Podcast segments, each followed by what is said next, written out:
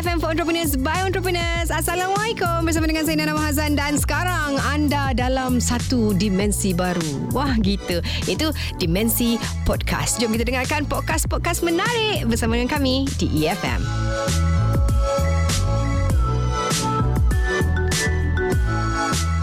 Uh, pada hari ini memang tak dapat disangkal lagi. Buktinya ramai golongan uh, wanita menjadi peneraju dalam pelbagai bidang yang membuktikan wanita juga boleh memegang kuasa penting dalam syarikat. Hmm.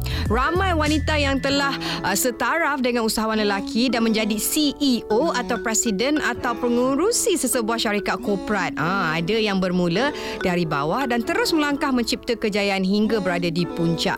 Dan kejayaan usaha wanita ini banyak mempengaruhi pelbagai faktor dan juga uh, kebanyakannya mereka secara umum mempunyai visi dan kemahuan yang tinggi untuk berjaya. Alright, dan kejap lagi kita akan masuk ke segmen Jom Share. Jom share.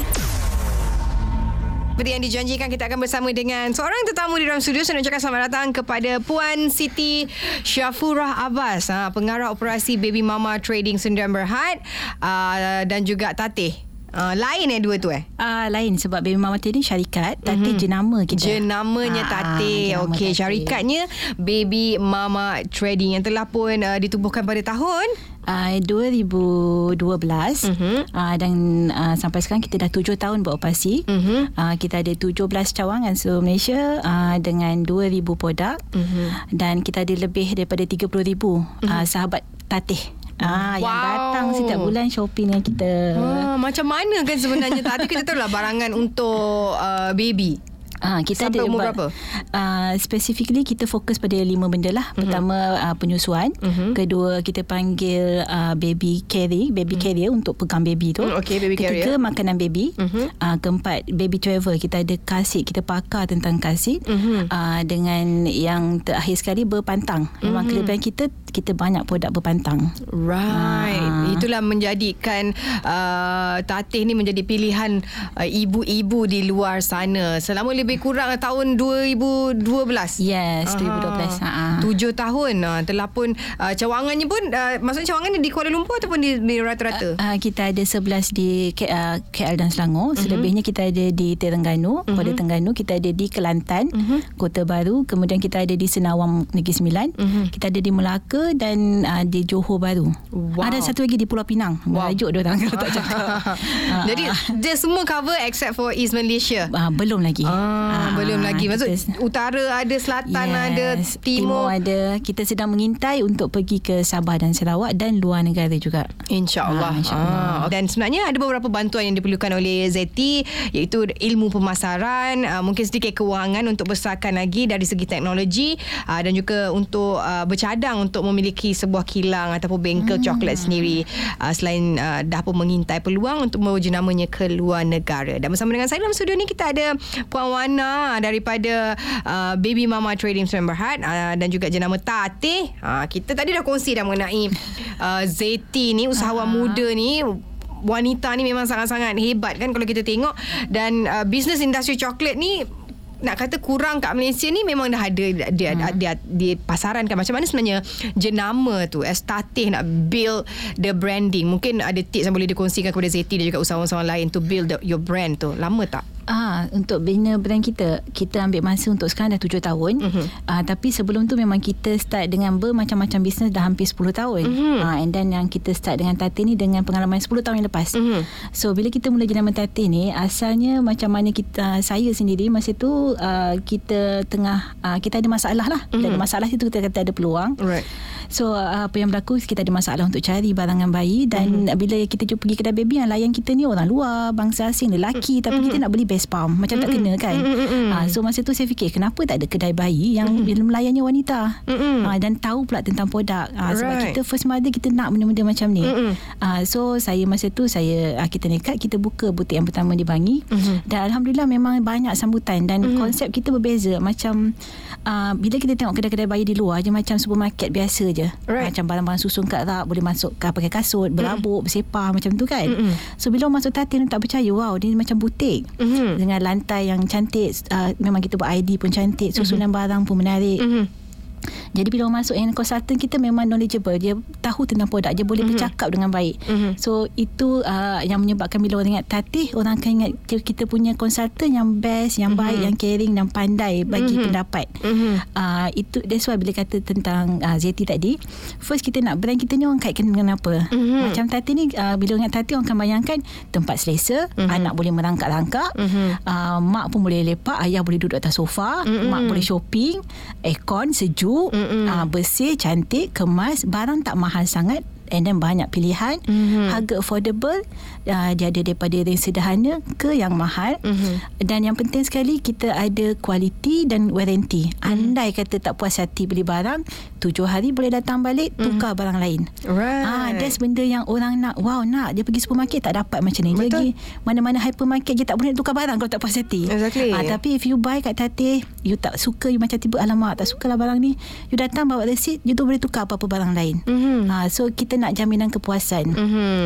So macam bila you nak buat satu brand, you nak brand tu kait dengan apa, you fixkan benda tu. Right. Ah kalau nak kait dengan benda um, cantik kita make sure semua cantik je pasal brand tu kalau mm-hmm. nak kait, nak kaitkan dengan affordable uh, affordable affordable lah make it affordable jangan confuse identity lah right. paling bahaya orang confuse identity uh, uh, tak tahu uh, apa sebenarnya yang nak yes. ditonjolkan dalam satu branding tu ya yeah, betul mm-hmm. sangat-sangat uh, macam saya sendiri semalam lah mm-hmm. saya pergi satu kedai makan yang sangat famous mm-hmm. yang di kawasan saya mm-hmm. tiba-tiba daripada kedai makan famous tiba-tiba dia jual tudung ada hmm. satu corner tudung ada satu corner uh, toto mm-hmm. uh, ada satu corner macam eh je ni dah famous uh-huh. dah bagus uh-huh. ramai orang pagi-pagi memang crowded dua unit kedai uh-huh. tiba-tiba je jual tudung uh-huh. uh, so macam eh, je ni nak, nak apa sebenarnya uh-huh. uh, so kita nampak confused dengan brand dia uh-huh. sayang sangat sebab brand dia dah nampak kita dah tahu kalau sedap jadi dikaitkan dengan sedap uh-huh. dikaitkan dengan memang makanan uh, makanan yang sedap authentic yang mungkin tradisional yeah, tiba-tiba ke apa je, dia tak sedap je ni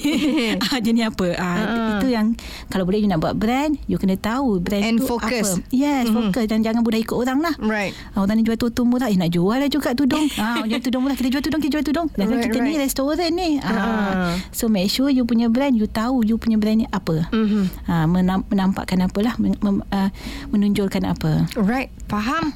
Mungkin uh, Puan Wana boleh kongsikan juga macam mana sebenarnya nak bina nama Tatih ni selain daripada semua yang uh, apa tu Puan Wana kongsikan tadi. Tempat bersih, tempat tu selesa dan sebagainya. Selain daripada tu pemilihan pekerja konsultan ha. tu macam mana? Ha, kita memang agak cerewet sikit mm-hmm. uh, sebab apanya uh, paling penting sekali sebab uh, kita uh, bila kita kata tentang barang bayi uh-huh. ataupun produk sekarang kedai fizikal uh-huh. kompetitor kita yang paling uh, besar sekarang adalah online uh-huh. uh, kenapa sebab orang semua nak barang murah jangan uh-huh. pergi online uh-huh. kenapa nak datang kedai right. uh, so itu yang kita nampak cabaran kita dan macam mana kita nak menang kat situ uh-huh. so kenapa datang kedai sebab orang suka ada orang layan kita uh-huh. ada orang kalau kita online tak tahu pasal satu barang kita kena pergi 2 3 website uh-huh. banding pula ambil masa kita. Mm-hmm. Tapi bila pergi ke kedai kita boleh pegang, kita boleh rasa, kita boleh mm-hmm. cium, kita mm-hmm. boleh kita boleh bau barang tu. Mm-hmm. Uh, so bila datang kedai dia dapat benda tu. Mm-hmm. Customer dapat, pelanggan dapat.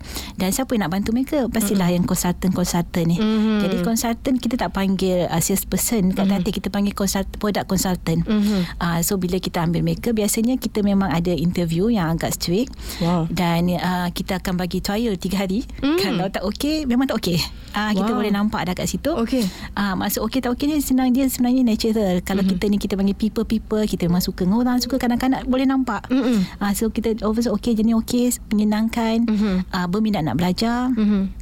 Uh, dan nak minat lebih tahu okey kita ambil kerja mm-hmm. dalam tempoh 3 bulan dia mm-hmm. kena habiskan certain syllabus lah mm-hmm. kita ada syllabus uh, berpantang yang mm-hmm. yang basic berpantang makanan bayi dan juga tentang breastfeeding mm-hmm. dia kena belajar kita ada syllabus you kena ambil exam wow uh, sebab kita serius tentang customer service right uh, lepas 3 bulan pula kita ada tambah lagi kos yang susah sikit lah mm-hmm. kita panggil susah sebab benda tu technical mm-hmm. uh, iaitu tentang kasih kesam- kursi keselamatan kanak-kanak mm-hmm. benda tu sangat technical dan kemudian tentang tentang uh, baby carrier, baby mm-hmm. wearing sebab mm-hmm. pun teknikal menyebabkan you nak pakai macam mana, mm-hmm. you nak pakai kat orang macam mana. Mm-hmm. Dalam masa 6 bulan je kena habis semua syllabus ni. Wow.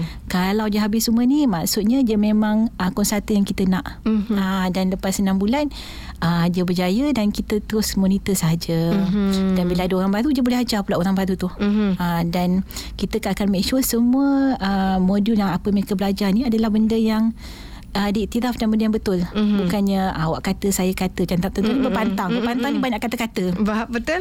Ha, mak saya kata tak boleh minum sejuk. Uh-huh. Uh, ni kata tak boleh makan sayur. Right. Uh, kalau tanya kat kedai apa kedai nak jawab? Mm-hmm. apa konsultan pun nak jawab. Mm-hmm. So kita akan base based on uh, research, based mm-hmm. on kita ada buku teks tentang berpantang yang diiktiraf oleh IPTA. Mm-hmm. Kita base kat buku tu. Jadi bila konsultan kita berkata-kata, dia bukannya based on kata mak saya, kata ayah saya. Faham, faham. Ha, jadi kalau pergi semua tadi dia cakap benda sama lah. Mm-hmm. Tak adalah aku cakap lain, kau cakap lain. Right. Ha, kita cuba buat uh, standard kat situ lah. Right. That is Ah. very good juga. Orang kata, Ah. orang kata bila tengok Tati, uh, info yang dikongsikan atau yang diberikan, uh, orang kata bukanlah kata certified tapi Ah. memang boleh diguna pakai. Ya, Ah. sebab contoh kami pernah masa kami ada beberapa cawangan, pelanggan datang daripada Kuantan, daripada Johor, daripada Melaka. Kita masa tu di KL, tanya puan daripada mana? Daripada Johor. Cakap jauhnya puan. tak ada kedai baby kat sana. Tak, saya suka sebab cara you punya staff apa tu konsultan cakap yang ni cakap memang uh, berpenuh Faham. maklumat. Mhm. Kita faham dan kita puas hati nak beli barang. Mhm. Ah, mereka nak benda-benda macam mereka nak ilmu, mereka nak pengetahuan tentang produk. Yes dan nak pula bila kita beli barang sesuatu untuk baby kita orang yang paling Ah. kita sayang paling kita nak jaga yang Yes. terbaik sekali kita berikan of course kita nak benda yang Selamat. terbaik yang selamat Ha, yang terbaik quality. untuk mereka Yes. baik dan sebelum ada Tati tu 10 tahun dah dalam uh, bidang keusahawanan ni lah sebenarnya Hmm. Ya, apa jadi dengan 10 tahun tu tak jadilah Ah, saya buat part time. Mhm, okey. Ah, kita buat part time siang kerja, malam kita jual barang, Mhm. kita menjaga. So masa tu kita memang nak tambah pendapatan keluarga. Right. Ah, tapi sampai satu tahap, ah, kita nak masa lebih dengan anak, masa lebih dengan keluarga, terpaksa berhentilah. dan fokus Ah, on kita business. fokus pada bisnes. Okey dan uh, apa agaknya eh, langkah-langkah awal yang boleh uh, seperti Zaiti tu tadi ataupun usahawan-usahawan baru ni kan nak kena tahu uh, macam mana nak berdaya saing dengan usahawan uh, yang lain. Khususnya kalau kita cerita sebab ni sempena dengan hari wanita kan kata kalau kita fikir laki je oh kita tak boleh nak lawan dengan dia orang ke macam mana. Uh, what do you think about it? Uh, yang paling penting kalau uh, yang saya kalau saya dikatakan ulang balik tujuh tahun lepas apa mm-hmm. yang paling saya akan fokus saya akan fokus tentang uh, peng, uh, belajar tentang ilmu pengurusan perniagaan Mhm. secara paling basic adalah tentang akaun kewangan Mhm. kos duit marketing berapa bajet sebab saya rasa benda ni saya lambat belajar kita sibuk buat jualan jualan-jualan nak sale target berapa ratus ribu Mhm. tapi kita lupa sebenarnya kos kita tak jaga akaun tak jaga audit tak jaga Mhm. jadi bila berlaku macam ni memang uh, memang tak bagus lah sebenarnya sebab mm-hmm. sebenarnya kita tak buat keuntungan. Ah Right. sebab kita sibuk jualan punya kos kita pun dah meningkat. Mm-mm. Ah jadi kalau ditanyakan benda apa yang patut paling usahawan wanita fokus Uh, belajar tentang ilmu akaun, ilmu mm-hmm. berakaunan technical business, mm-hmm. macam mana structure syarikat, apa itu shareholder, apa itu Mhm. dividen, Mhm. kena belajar semua ni. Mm-mm. Uh, bukan hanya mensasarkan pada jualan sebab orang perempuan ni pandai marketing. Mm-mm. Ha, kalau dia jual barang satu taman beli. ha, tapi duit pun tak tahu kat mana. Ah, ah, Budak faham. orang ni bayar ke tidak? Eh, tak uh, dah bayar. Punya itu lepas setahun baru bayar. Saya hutang dia akad tahun lepas punya. Ha, kan? Hmm, baik hati kan Baik hati sebab dia tak record pun dia jual berapa tapi dia excited oh dah Ah, jual 200 uh, contoh katakanlah 200 telekong dia jual kat satu taman. Saya dah jual 200 telekong kat taman Mm-mm. saya. Mana duit dia? duit tak nampak. Tak kutip pun duit tu charity rupanya. Tapi Aduh. ini memang biasa sangat untuk wanita. Sebab kita suka bercakap kita suka promote tapi kita tak jaga kita punya account. Tak Right. jaga duit kita tak jaga costing kita. So maksudnya daripada awal uh, Bisnes kita Awal perniagaan kita Benda tu yang kita kena Keep Ah, track dulu. Kita sekadar seronok-seronok. Okey Mm-mm. bisnes kita ada kat sana Ada kat situ Tapi kita tak rancang Hala tuju bisnes kita ke mana Bajet berapa Siapa partner kita Syarikat ada ke tidak. Ah, Benda-benda yang macam ni Kadang kita cakap bisnes besar Syarikat pun tak ada rupanya Mm-mm. ah, Rupanya masuk akaun peribadi Eh, ah, macam mana? Lepas tu kena audit Ha, Ah, nangis. Actually yang datang Nangis lah kat situ ah, Dia selalu yang saya paling nampak Paling banyak usahawan wanita silap kat sini Mm-mm. Mm. Jadi itulah sebenarnya yang kita perlu ambil kira daripada awal lagi bila kita start satu company kita kena make sure kita lakukanlah uh, oh, kita pastikan kita punya step by step tu betul daripada awal. Ah, semudah semudah bank inkan duit setiap hari. Katakan mm-hmm. Kita dapat kita meniaga part time ke. Mhm. Mm-hmm. Contoh kita jual lah kita kata telekong tadi kan. Mm-hmm. Bank in masuk dalam bank. Baru mm-hmm. kita keluarkan balik untuk perbelanjaan. Right. Bukannya dapat dalam poket terus keluar bayar ni bayar mm-hmm. tu. Ah, kalau boleh masuk dulu bank in kan dalam bank mm-hmm. kat satu syarikat. Ah, kemudian bank inkan duit buat account. Mm-hmm. Ah, bila kita nak belanja kita ambil dah gaji kita. Mm-mm. Ha, bila kita buat macam tu tersusun, kita lagi berpotensi besar katakan dengan akaun yang kita ada, kita mm-hmm. boleh beli bangunan, Mm-mm. kita boleh beli buat pembayaran, mm-hmm. kita boleh buat geran. Right. Ha, tapi dah lima tahun menyangka, eh tak ada semua ni. Saya dah lima tahun. Tak boleh kan? Duit pun tak nampak kat mana. Ha, Right. so benda macam ni yang, yang kalau boleh kita perlu tekankan. Right. Apa agaknya eh?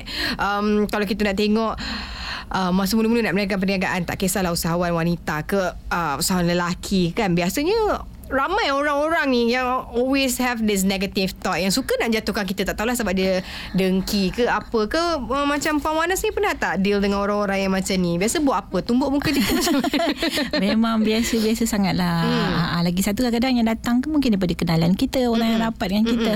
Sebab apa? Sebab kadang-kadang mereka ni bukan apa mereka takut kita gagal, mereka takut kita tak berjaya. Hmm. Tapi sebenarnya nak nak berjaya nak elakkan kata-kata macam ni, kita kena tahu kita nak apa sebenarnya. Ha, katakanlah memang kita dah ada matlamat yang jelas, kita ada goal yang jelas. Okey, saya memang nak berhenti kerja sebab saya anak saya sakit. Ataupun saya tak ada masa dengan anak saya. Tengok dah jadi macam-macam dengan dia kan.